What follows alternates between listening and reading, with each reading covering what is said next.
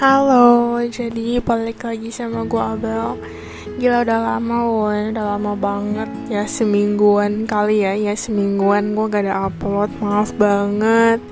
Karena buat kalian yang tahu Ya pokoknya teman-teman gue deh Pokoknya buat kalian yang tahu Gue kemarin kayak habis kecelakaan gitu kan. Minggu lalu sih kecelakaan. Jadi sekarang udah mendingan sih. Tapi ya intinya kecelakaan kan jadi kayak maksudnya gue gerak-gerak juga kayak susah gitu gara-gara kayak kecelakaannya mengakibatkan tangan gue harus digips sedih banget.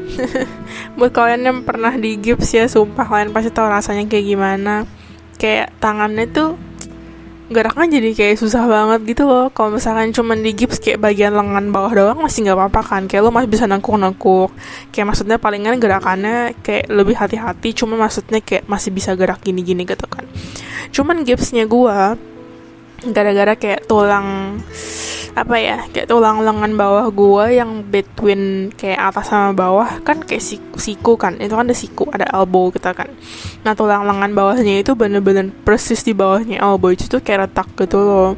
Jadi kayak harus pakai gips kan jadinya gipsnya itu dipakainya sampai kayak ke lengan atas gua. Jadi kayak bentuknya kayak harus derajatnya segitu biar maksudnya gak gerak-gerak biar nanti sembuh dulu gitu ngerti kan Nah, gara-gara gipsnya kayak ada di elbow gitu, jadinya tuh gue nggak bisa nangkuk tangan gue gitu loh. Jadi gue cuma bisa angkat tangan gue kayak ke atas bawah doang. dan dan jadinya tuh apa apa susah banget. Kayak ini ini contoh paling gampang. Ini gue tau ini hal cewek, jadi cowok mungkin gak kebayangnya. Cuman pakai BH susah. Sumpah pakai BH ya gue kayak harus kayak sandaran di dinding. Habis itu gue kayak harus tahan BH nya gitu di dinding biar kayak gue bisa ngancingin BH nya kalau pakai celana kan masih oke okay kan kayak masuk tangan kirinya masih bisa ngebantu dikit banget lah meskipun juga gak bisa gimana banget kan. Terus kayak pakai baju pakai baju juga kayak susah apalagi bajunya harus yang longgar-longgar. Kalau yang kayak ngepas ngepas ujung-ujungnya nanti nggak masuk gitu loh di tangan kirinya. Karena kan gipsnya kan nggak kayak tipis kan. Jadi kayak maksudnya gue harus cari yang bolongan lengannya itu kayak gede gitu biar tangan kiri gue bisa masuk ngerti gak sih? And then gak bisa ikat rambut gue emosi banget dari kemarin. Jadi dari kemarin kalau misalkan gue merasa rambut gue mengganggu gue tuh cuman kayak bisa jedai. Jedainya pun bukan kayak jedai yang bener-bener jedai secara kayak jedai gitu ngerti gak sih? Yang kayak dibundelin ke dalam enggak. Gitu ini gue kayak jepit apa ya kayak gue ambil pakai tangan kanan rambutnya habis itu gue kayak puterin gue pelintiran ke ya puterin biasa. Terus kayak gue cepet kayak mbak gitu juga bisa gak sih? Tapi itu jadi berantakan karena kan maksudnya kan kayak gak pakai dua tangan kan. Terus kayak aduh pokoknya susah banget deh. Kayak gue kayak habis muterin rambutnya kayak gue harus nempel ke dinding juga gitu kira bego habis itu baru bisa jepit atau enggak juga kayak kayak gitu pun juga berantakan. Jadi biasanya kalau gue emang pengen keluar habis itu kan gue pasti pengen kita rambut karena rambut gue tau lah ngembang gitu kan. Jadi kayak gue harus minta tolong temen gue atau minta tolong adik kelas gue eh tolong iketin rambut dong sumpah gak enak banget. And then mandi ya ampun mandi. Gue mandi dari kemarin keramas ya keramas tuh kayak nggak bener gitu loh. Kayak apa sih susah banget karena kan keramas cuma pakai satu tangan ya. Jadi tuh kayak gimana ya keramas sih kayak gak enak banget sumpah. Kayak bener-bener aduh nggak bisa dideskripsikan. Kayak gue harus kayak keramasnya itu dari kemarin gue cuman kayak pakai awalnya gue biasa pakai shower kan. Cuman tuh kayak nggak bersih akhirnya kayak gue bilas pakai kalian tahu kan kalau misalnya shower bawahnya itu ada buat kayak keranang gede gitu tau kan? Nah jadi gue bilas pakai itu. Cuman jadinya gue tuh posisinya harus kayak agak apa sih macam kayak stretching gitu ngerti gak sih? Sumpah gak enak banget coy. Udah gitu mandi juga gue gak bisa pakai shower karena shower gue tuh tipe shower yang kayak kalau kalau misalkan airnya kena badan ntar kayak muncrat ke mana-mana karena kayak tajam gitu ngerti gak sih airnya? Jadinya kan sedangkan kayak gips gue nggak boleh basah. Jadinya kayak maksudnya gue kalau mandi tuh bener-bener kayak aduh gue berdiri habis itu gue ambil air dari wastafel pakai tangan terus gue ingin ke badan gue sedih banget soalnya kalau gue entah kayak harus ketawa atau menangis cuman ya pokoknya ya sekarang gue masih gak apa-apa sih tangannya masih di gips kakinya sih lukanya udah jauh lebih mendingan udah kering juga. Terus luka yang di pundak juga udah jauh lebih mendingan jadi cuman ya tinggal di gips doang cuman ya tetap susah sih. Dokternya kayak bilang kayak minimal sebulan lah baru bisa copot jadi ya udahlah sebulan oke. Okay. semangat teman-teman. Masih kayak ada 20-an hari lagi cuman ya udahlah ya. I'm fine. Jadi buat kalian yang nanya tapi lu gak apa-apa kan Mil? Ini gak apa-apa. Masih gue masih bisa ngomong masih bisa melakukan aktivitas lain-lain. Dan untung juga ya online kelas sih jadi gak dibet-bet juga. Karena kalau misalkan ke sekolah kan Ayo bentar gue habis nguap. Maaf banget gue habis kelas ngantuk. Karena kalau misalnya sekolah kan kayak harus pakai seragam gitu. Jadi ya gitu deh pokoknya. Ya udah yuk. But um, sebenarnya hari ini gue pengen ngomongin pokoknya maaf banget ya sebenarnya nggak awal-awal. Apa sih gue ngomongnya belibet banget. Pokoknya awal-awal gue pengen minta maaf karena gue udah nggak upload sekitar seminggu. Ya dikarenakan kayak begini juga tangan gue apalagi hari-hari pertama itu tuh kayak bener-bener sakit banget kayak gerak dikit sakit. Tidur aja bahkan gak nyenyak. Jadinya sekarang pun tidurnya pun gue gak tidur kayak biasa. Kayak tidurnya tuh harus tidurnya kayak ngadep ke atas di mana kalau misalkan biasanya gue tuh tidur ngadepnya tuh ke kiri.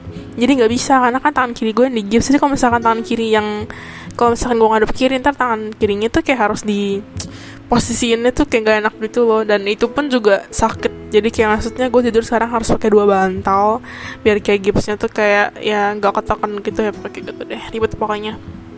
Oke pokoknya kita langsung masuk aja ke topik. Topik kali ini gue pengen ngomongin tentang uh, negative emotions. Jadi kayak intinya ya perasaan negatif bukan perasaan negatif sih kayak emosi-emosi negatif gitu loh.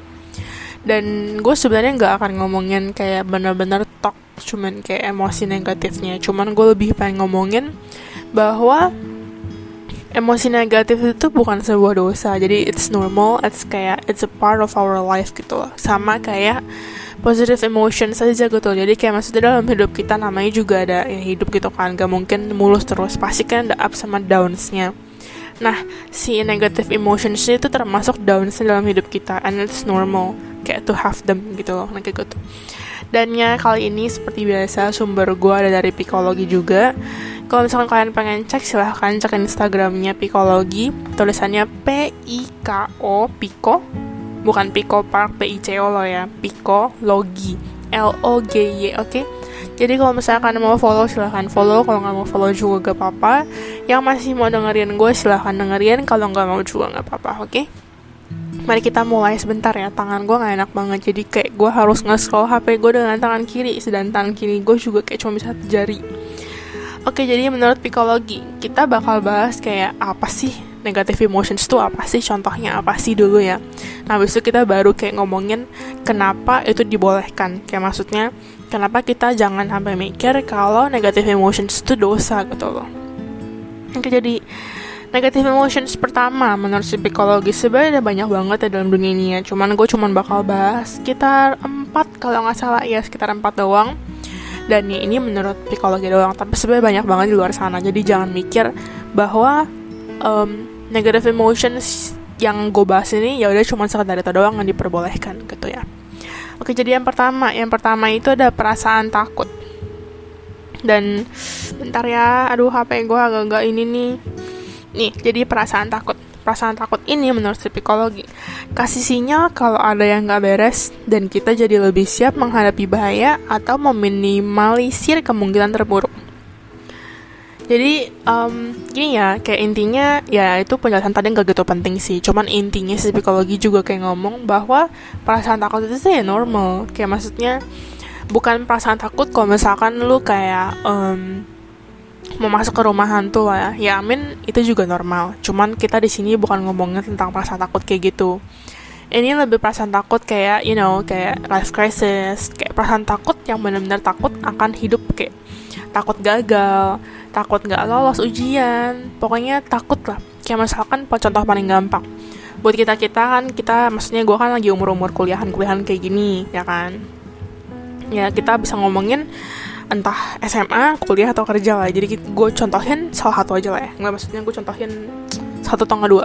Jadi yang pertama itu, yang pertama contohnya misalkan kita kayak lagi kuliah nih, ya kan. Kita mau presentasi. Gue tuh tipe orang yang kalau emang kalian nggak tahu, gue tipe orang yang sebenarnya malu banget. Jadi kalau misalkan tiap kali mau presentasi, gue tuh bisa deg-degan banget, bisa sampai keringetan gitu tangan gue saking karena gue tuh benar-benar nggak suka presentasi depan orang gue gak suka kayak berada di depan orang jadi pusat perhatian. Gue benci banget hal itu. Jadi kayak um, setiap kali gue mau presentasi gue pasti deg-degan banget. Padahal kayak maksudnya gue udah mempersiapkan itu dengan baik. Tapi ujung-ujungnya karena gue gugup jadi nanti di depan ya gue jadi kayak apa sih? Kayak terlalu belibet ngomongnya. Terus ngomongnya terlalu cepet jadi kayak nggak ada jedanya gitu ngerti gak sih? Nah kayak gini. Ya kan namanya takut ya kayak um, kata-katanya ada sih kayak istilahnya deh kalau nggak stage fright ya. Tapi gue nggak akan separah itu sih. Cuma maksudnya ya kayak ada lah kayak maksudnya perlahan takut kalau untuk maju presentasi untuk kayak pokoknya ujian apa pun itulah ya. Nah perlahan takut kayak gini tuh normal gitu loh. Kayak ya oke okay lah kalau misalkan si psikologi bilang kan kayak kalau misalkan dia bilang kasih sinyal kalau ada yang gak beres ya ini bukan bukan ini sih. Maksudnya ini bukan contoh yang dimaksud sama psikologi sih. Cuma maksud gue yang pengen gue bahas dan yang lebih kayak gue nangkepin dari perasaan takut itu kayak gini. Takut kayak presentasinya nanti nggak inilah atau mungkin kayak nanti um, kerja misalkan kerja kalian interview takut gak diterima takut nanti kalian kayak merasa ah gue gak cukup baik nih untuk diterima di sini itu sebenarnya normal-normal aja cuman ya maksudnya jangan jadiin perasaan takut itu sebagai kayak patokan bahwa kalian tuh tuh buruk bahwa kalian tuh nggak mampu Emang sih, gue tahu ngomong kayak gini kayaknya kok lu gampang banget sih ngomong padahal lu sendiri juga katanya tadi presentasinya takut. Ya gue tahu, makanya kita sama-sama belajar aja gitu. Dan gue tanya mungkin yang terdengar sangat-sangat kayak naif atau mungkin terdengar-dengar kayak apa sih kayak apaan banget gitu? Cuman gue gak tahu kenapa kayak habis kecelakaan ini ya um, sebenarnya kecelakaan gue itu menurut gue tuh kayak beruntung banget guanya. Dan bahkan polisinya pun dan temen gue juga bilang di kau uh, kayak dikit lagi gue ke kiri aja gitu ya kayak gue udah fix kelindas gitu loh. Jadi kayak maksudnya kayak bener-bener beruntung banget. Bahkan teman gue sendiri juga sampai ngeliat gitu kan videonya terus dia kayak bilang gila sih Bel kamu beruntung banget gitu loh. Kayak maksudnya dikit lagi kamu udah tewas itu pasti loh. Kayak maksudnya jadi benar-benar kayak beruntung banget. Dan gak tau kenapa kayak this accident kayak actually nggak buat gue semacam kayak gak tau ya tapi kayak keinginan gue untuk berubah menjadi orang yang benar-benar lebih baik lagi tuh kayak ada. Ya gue nggak akan gak akan ngomong seakan-akan kayak oh oke okay, gue bakal jadi orang yang benar-benar baik banget. Yang nggak mungkin gue tahu lah. Maksudnya kayak we're still human beings gitu. Jadi kayak maksudnya ya pasti ada kesalahan. Cuma maksud gue ya gue juga gak akan munafik dengan akan ngomong kayak oh gue bakal nanti bakal jadi baik banget. Gue gak akan gini-gini. Gak mungkin. Namanya juga masih manusia kan. Cuman kayak I don't know kayak um, rasa ingin berubah menjadi orang yang lebih baik lagi tuh kayak lebih ada gitu loh dan kayak rasanya tuh pengen lebih tobat gitu ngerti gak sih? Nah kayak gitu pokoknya. Nah kayak maksudnya jadi kayak gini oke sini gak gitu penting gak ada hubungannya. Cuma maksudnya gue cuma pengen ngomong kayak ya maksudnya kita sama-sama berubah. Gue ngomong gini gak berarti juga hidup gue tuh terlalu perfect atau mungkin gue sosok bijak atau gimana. Cuman ya kita pasti bisa berubah. Gue percaya gitu kok. Maksudnya kayak ya udahlah maksudnya kayak perasaan takut itu emang pasti selalu ada. Kayak apa atau enggak contoh lainnya buat kasus psikologi ini yang kayak bilang kasih sinyal kalau ada yang nggak beres dan kita jadi lebih siap menghadapi bahaya atau minimalisir meminimalisir kemungkinan terburuk. Contoh paling gampang kalau misalkan kayak gini ya.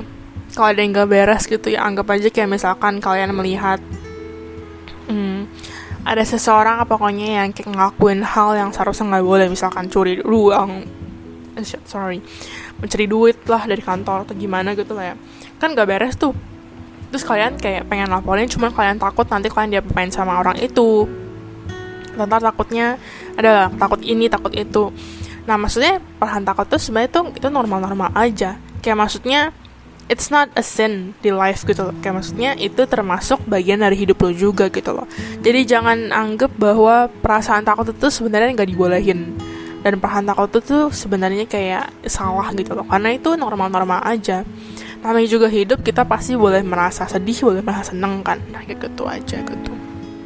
Habis yang kedua yang kedua ada perasaan sedih penjelasannya menurut psikologi. Maksudnya psikologi ya ampun maaf banget kalau misalkan gue dari tadi ngomong psikologi oke okay, psikologi oke. Okay. dia kayak bilang membantu kita menumbuhkan empati dan perasaan terkoneksi dengan orang lain. Oke okay, jadi perasaan sedih juga ya sama kayak perasaan takut. Perasaan sedih itu juga normal. And jangan mikir bahwa perasaan sedih itu cuma boleh di cuma boleh dilewati dan kayak cuma boleh kayak dimiliki sama perempuan doang cowok juga boleh jangan salah loh cowok itu juga bisa nangis.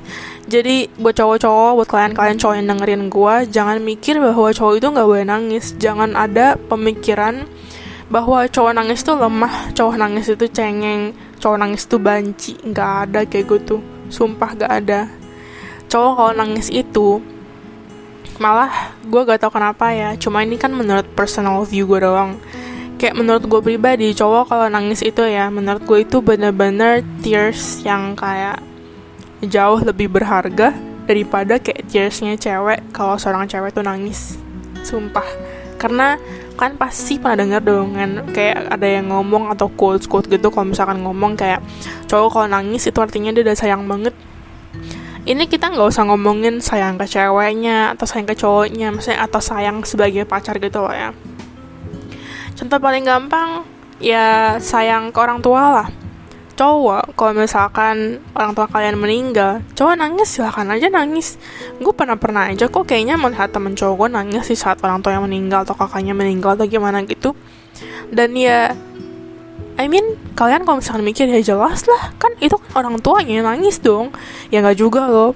Makanya jangan salah karena ada aja orang di luar sana yang mikir nggak gue nggak boleh nangis gue cowok. Nangis tuh cengeng. Nangis itu banci nangis itu lemah. Jangan salah loh di luar sana masih banyak pemikiran yang kayak gitu.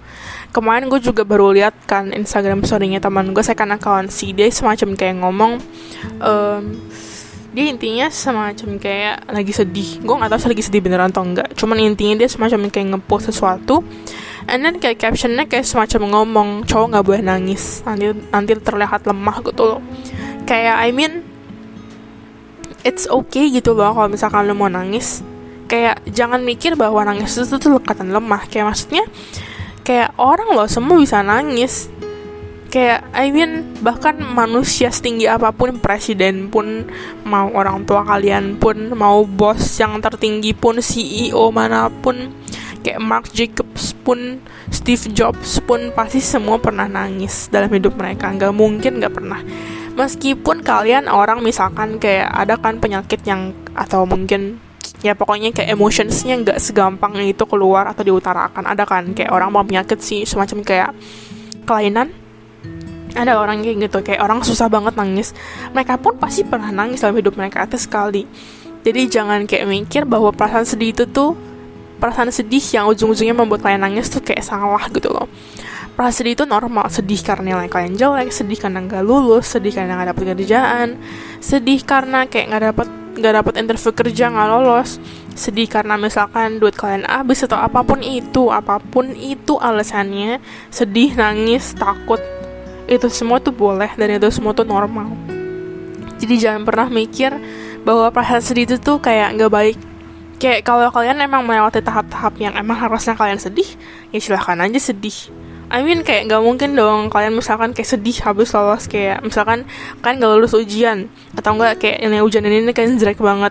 Tapi kalian malah happy happy doang itu malah kayak aneh gak sih? Kayak sedih ya tapi kan namanya juga sedih ada level-levelnya ya kayak maksudnya ada orang yang misalkan dapat nilai 30 sedih banget banget banget ada juga orang yang cuman kayak ah ya udahlah kayak masa cincai lah nah ada yang kayak gitu kan jadi kayak maksudnya tiap orang tuh beda-beda ya Oke, okay, tiap orang beda-beda dan kayak setiap orang tuh boleh kayak mikir kayak masanya punya perasaan sedih, takut. Cuman jangan jadiin perasaan sedihnya orang lain juga. Misalkan kalian ngeliat teman kalian sedihnya tuh sedih banget. Jangan jadiin hal tersebut sebagai patokan bahwa kalian tuh harus juga seperti itu.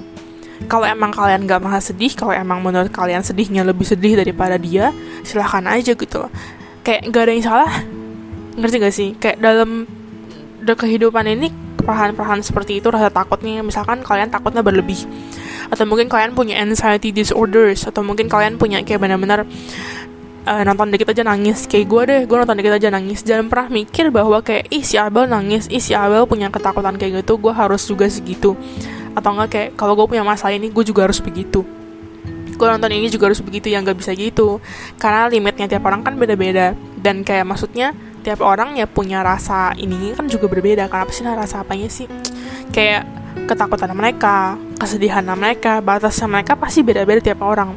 Jadi ya maksudnya jangan jadiin itu sebagai patokan gitu aja sih aduh HP gue ketutup pakai HP gue ketutup dan gue kan pegang mic pakai tangan kanan jadi kayak tadi gue harus pakai muka gitu oke nggak penting banget oke okay. Abis itu menurut psikologi juga lagi pula kayak perasaan sedih itu juga kayak membantu kita menumbuhkan rasa empati gitu loh. Kayak misalkan kalian lagi ngeliat teman kalian sedih, kalian tuh nanti jadi kayak bisa makin empati sama teman aduh lu kenapa? Makanya itu yang kayak namanya kayak ya udah jadi kayak peduli gitu loh rasa empati sama sama manusia gitu loh. Habis itu yang ketiga yang ketiga wah udah 19 menit cepet juga ya. Oke yang ketiga perasaan malu atau bersalah? Penjelasan menurut psikologi. Jadi punya pengalaman yang bisa dipakai supaya nggak menghasilkan kesalahan lain yang sama. Hmm, malu itu juga boleh jadi ya oke okay sih semuanya yang gue bahas ini boleh gitu ya. It's normal di life kita. Cuman yang ketiga perasaan malu ini. Banyak banget orang yang sebenarnya tuh kayak malu akan kayak suatu kejadian dalam hidup mereka. Contohnya gak usah malu yang kayak malu-malu kucing gitu deh. Kita anggap aja kayak malu yang anggap aneh sebagai kayak aib ya kalian tahu aib kan? Pokoknya itu suatu kayak gimana saya jelasinnya nggak tahu. Cuma kalian cari aja di Google tulisan aib AIB harusnya kalian tahu gue maksudnya apa cuma contoh paling gampang misalkan. Kita ngomongin misalkan cewek yang MBA married by accident. Kayak maksud jadi kayak dia hamil di luar nikah. Ini emang gue nggak membenarkan bahwa hamil di luar nikah itu tuh boleh. Cuman gue juga akan salahin dia. Ngerti gak sih? Namanya juga ya kalaupun dia udah pakai safety pun ya itu kan bisa terjadi kebolongan. Apa sih kebolongan bener gak sih bahasanya? Pokoknya bisa bolong gitu kan. Jadi kayak maksudnya kayak perasaan malu itu normal. Kalau misalkan dia malu aduh gue malu nih ntar keluarga gue jadi bahan omongan ntar gue jadi bahan omongan kalau gue hamil di luar nikah. Ya it's normal. Cuman ya namanya juga kayak apa sih? Namanya juga suatu kesalahan gitu kan kalian merasa bersalah atau kalian merasa malu ya itu normal-normal aja. Cuman namanya suatu kesalahan kesalahan itu kan kalian ya kalian yang buat sendiri. Jadi kalian harus nanggung gitu loh. Dan dari kayak perasaan malu itu atau dari mungkin dari kesalahan tersebut nah kalian di situ bisa belajar. Kan pasti juga pernah dengar ada orang yang pernah ngomong tuh quotes kayak bilang pokoknya it's not a mistake kalau lu nggak belajar apa pun dari situ. Kayak itu bukan kesalahan kalau kalian tuh nggak belajar apa pun dari situ jadi contoh paling gampang. Hmm, contoh paling gampang apa ya? Misalkan misalkan kalian misalkan paling gampang kalian kan lagi kuliah nih. Habis itu kalian malas belajar malas belajar ujung-ujungnya nilai kalian semua jelek. Nah habis itu kan kalian pasti kayak langsung merasa kayak aduh kok nilai gue jelek gue harusnya belajar gitu kan. Terus ya ini ini kesalahan kalian karena kalian gak belajar. Cuman dari hal tersebut kalian bakal kayak sadar oh oke okay, berarti karena gue gak belajar nilai gue jelek jadi gue nextnya harus belajar. Nah dari sini kan kalian belajar kalau misalkan kalian tuh harus belajar gitu ya kan? Nah dari kesalahan ini ya maksudnya ya kalian bisa berubah gitu loh. Nanti kalian ke depannya kayak oke okay, gue nggak akan gak belajar lagi karena nanti gue bakal dapet nih jelek. Kayak ya meskipun kalau lu belajar nggak akan menggaranti menggaranti nggak akan menggaransikan kalau kalian bakal dapat nilai bagus. Cuman at least nih kalian gak akan sejelek itu dan namanya perasaan malu perasaan bersalah itu semua normal. Perasaan bersalah kalau misalnya kalian habis bohong sama orang. Ya entah bohong untuk kayak surprisein orang atau bohongnya benar-benar bohong karena benar-benar bohong benar-benar bohong banget gitu. Ya it's normal gitu loh. Maksudnya itu namanya emosi manusia. It's called emotions. Kayak maksudnya itu normal. Gak mungkin dong kalian habis bohong sama orang tapi kalian happy kalian harus sama hampir salah kalian harus sama merasa malu kan udah bohong tapi kalian merasa senang banget kan nggak mungkin dong itu kan namanya aneh oke okay? itu namanya aneh banget jadi kayak maksudnya perasaan malu, perasaan bersalah, takut, sedih, it's all normal. Jadi jangan pernah mikir bahwa perasaan-perasaan tersebut gak seharusnya kalian punya. Oke, okay? kayak itu semua tuh normal. Kalian misalkan gagal dalam hidup, misalkan kalian gak diterima kerjaan, kalian malu, gitu kan. Kayak kalian udah interview um, berbelas-belas kali kayak tahun lalu yang gue bilang ke kalian. Gue udah interview 10 kali loh 10 tempat dan gak diterima satupun. Interview ke 11 gue inget banget interview ke 11 gue baru diterima.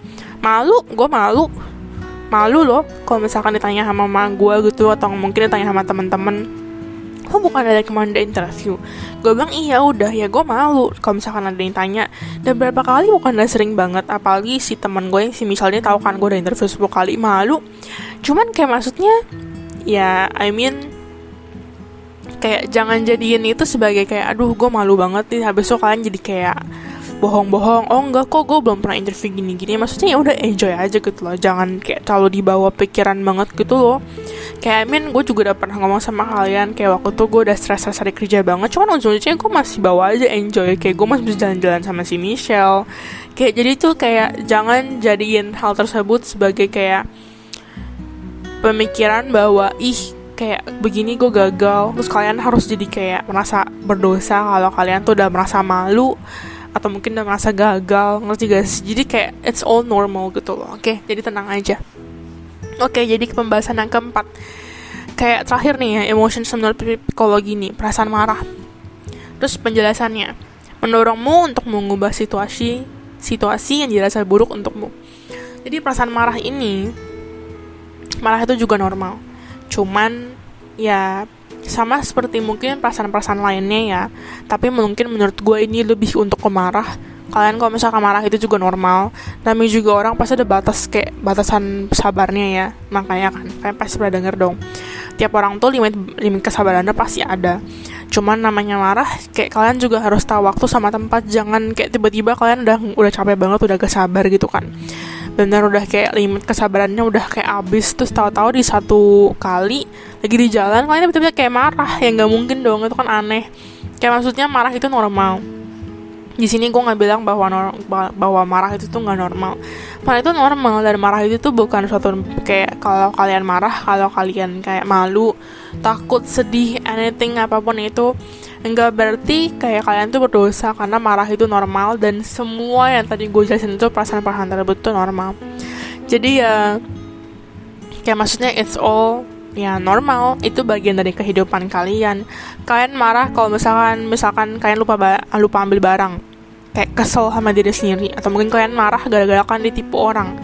Kalian marah gara-gara kalian dibohongin teman kalian. Di kayak ditusuk sama teman kalian diomongin teman kalian apa pun itu alasannya Nah kalian jelek kalian marah ya bisa aja terserah lu. Kayak maksudnya itu hak hak lu. Cuma maksud gue jangan kayak mikir bahwa perasaan marah atau sedih atau takut atau malu itu sebuah dosa.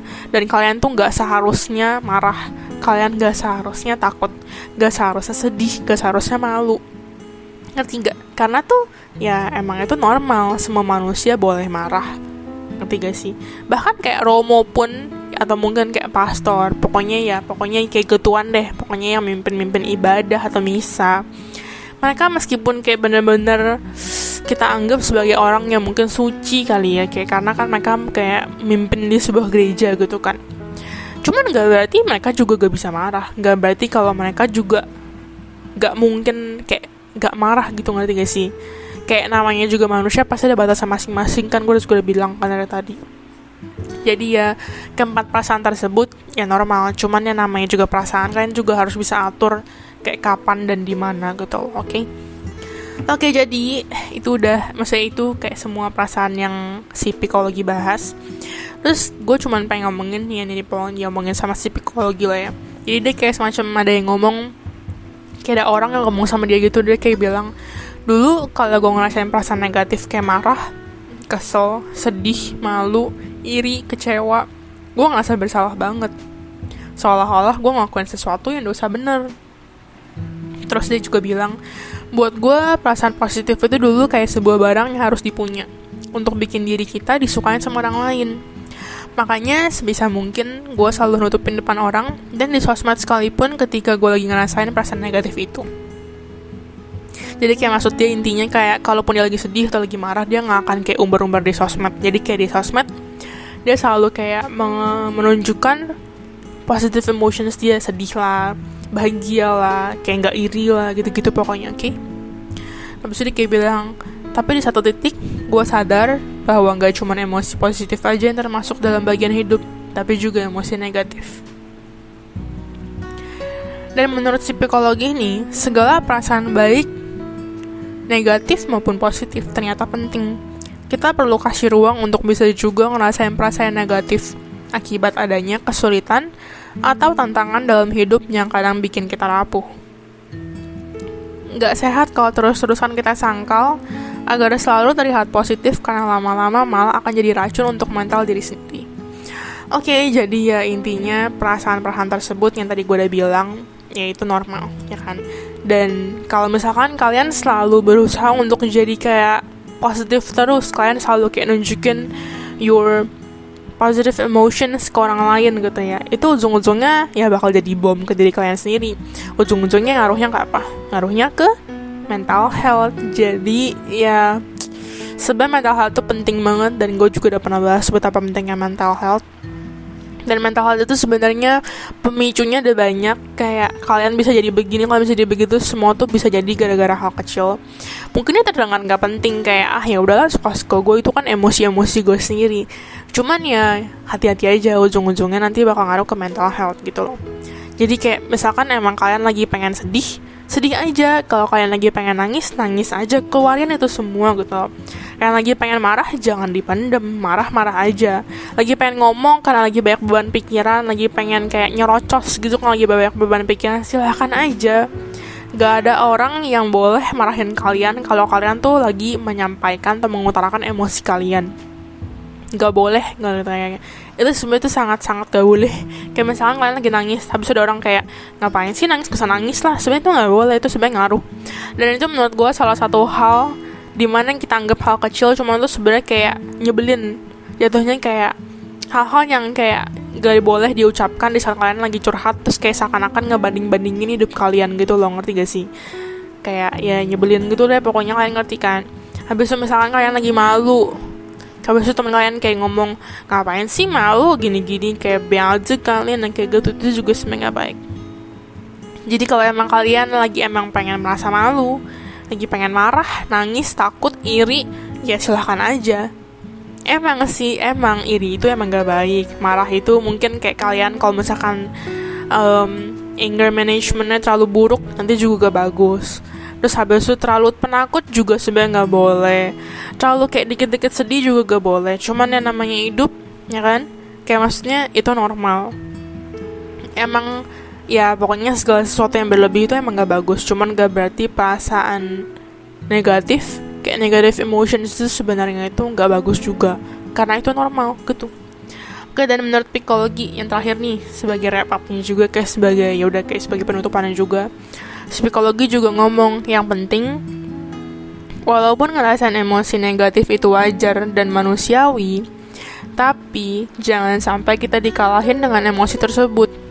Kayak tadi yang gue bilang kayak ya kalian juga harus tahu waktu di mana dan kapan gitu loh. Itu normal itu semua boleh kalian lakukan boleh kalian rasain cuman jangan kayak berlebih juga. Karena ya gue juga udah pernah pernah bilang berkali-kali sesuatu yang berlebih itu nggak baik oke? okay? Dan dia juga kayak ngomong jangan sampai perasaan negatif itu mendominasi keseluruhan hidupmu. Nah gitu aja. Pokoknya ya intinya segala sesuatu yang berlebih itu nggak bagus. Kayak kalau misalkan perasaan negatif ini terlalu mendominasi hidup lu ya ntar juga nggak bagus. Orang juga kayak ngeliatnya apaan sih lu marah-marah mulu? Apaan sih lu kayak cengeng banget? Apaan sih lu kayak gini-gini? Takut banget? Apa sih lu kayak gini, -gini kok iri banget Cuman kalau kalian juga terlalu menutup-nutupi rasa kayak perasaan asli kalian kalau kalian lagi pengen marah, sedih, takut, iri apa pun itu, ujung-ujungnya ngaruh ke mental health. Jadi ya ingat aja hidup harus seimbang, negatif, positif harus seimbang. Jangan terlalu positif, jangan terlalu negatif. Udah gitu aja, oke? Okay? Jadi itu aja podcast gue buat episode kali ini. Maaf ya ngomong-ngomong kalau misalkan gue ngomongnya mungkin um, kayak agak-agak halu atau mungkin kayak so tau atau gimana maaf banget. Cuman kan ini ya gue cuma ngomongin dari apa yang gue tahu dan apa yang ada di otak gue jadi kayak tinggal gue utarain aja gitu loh.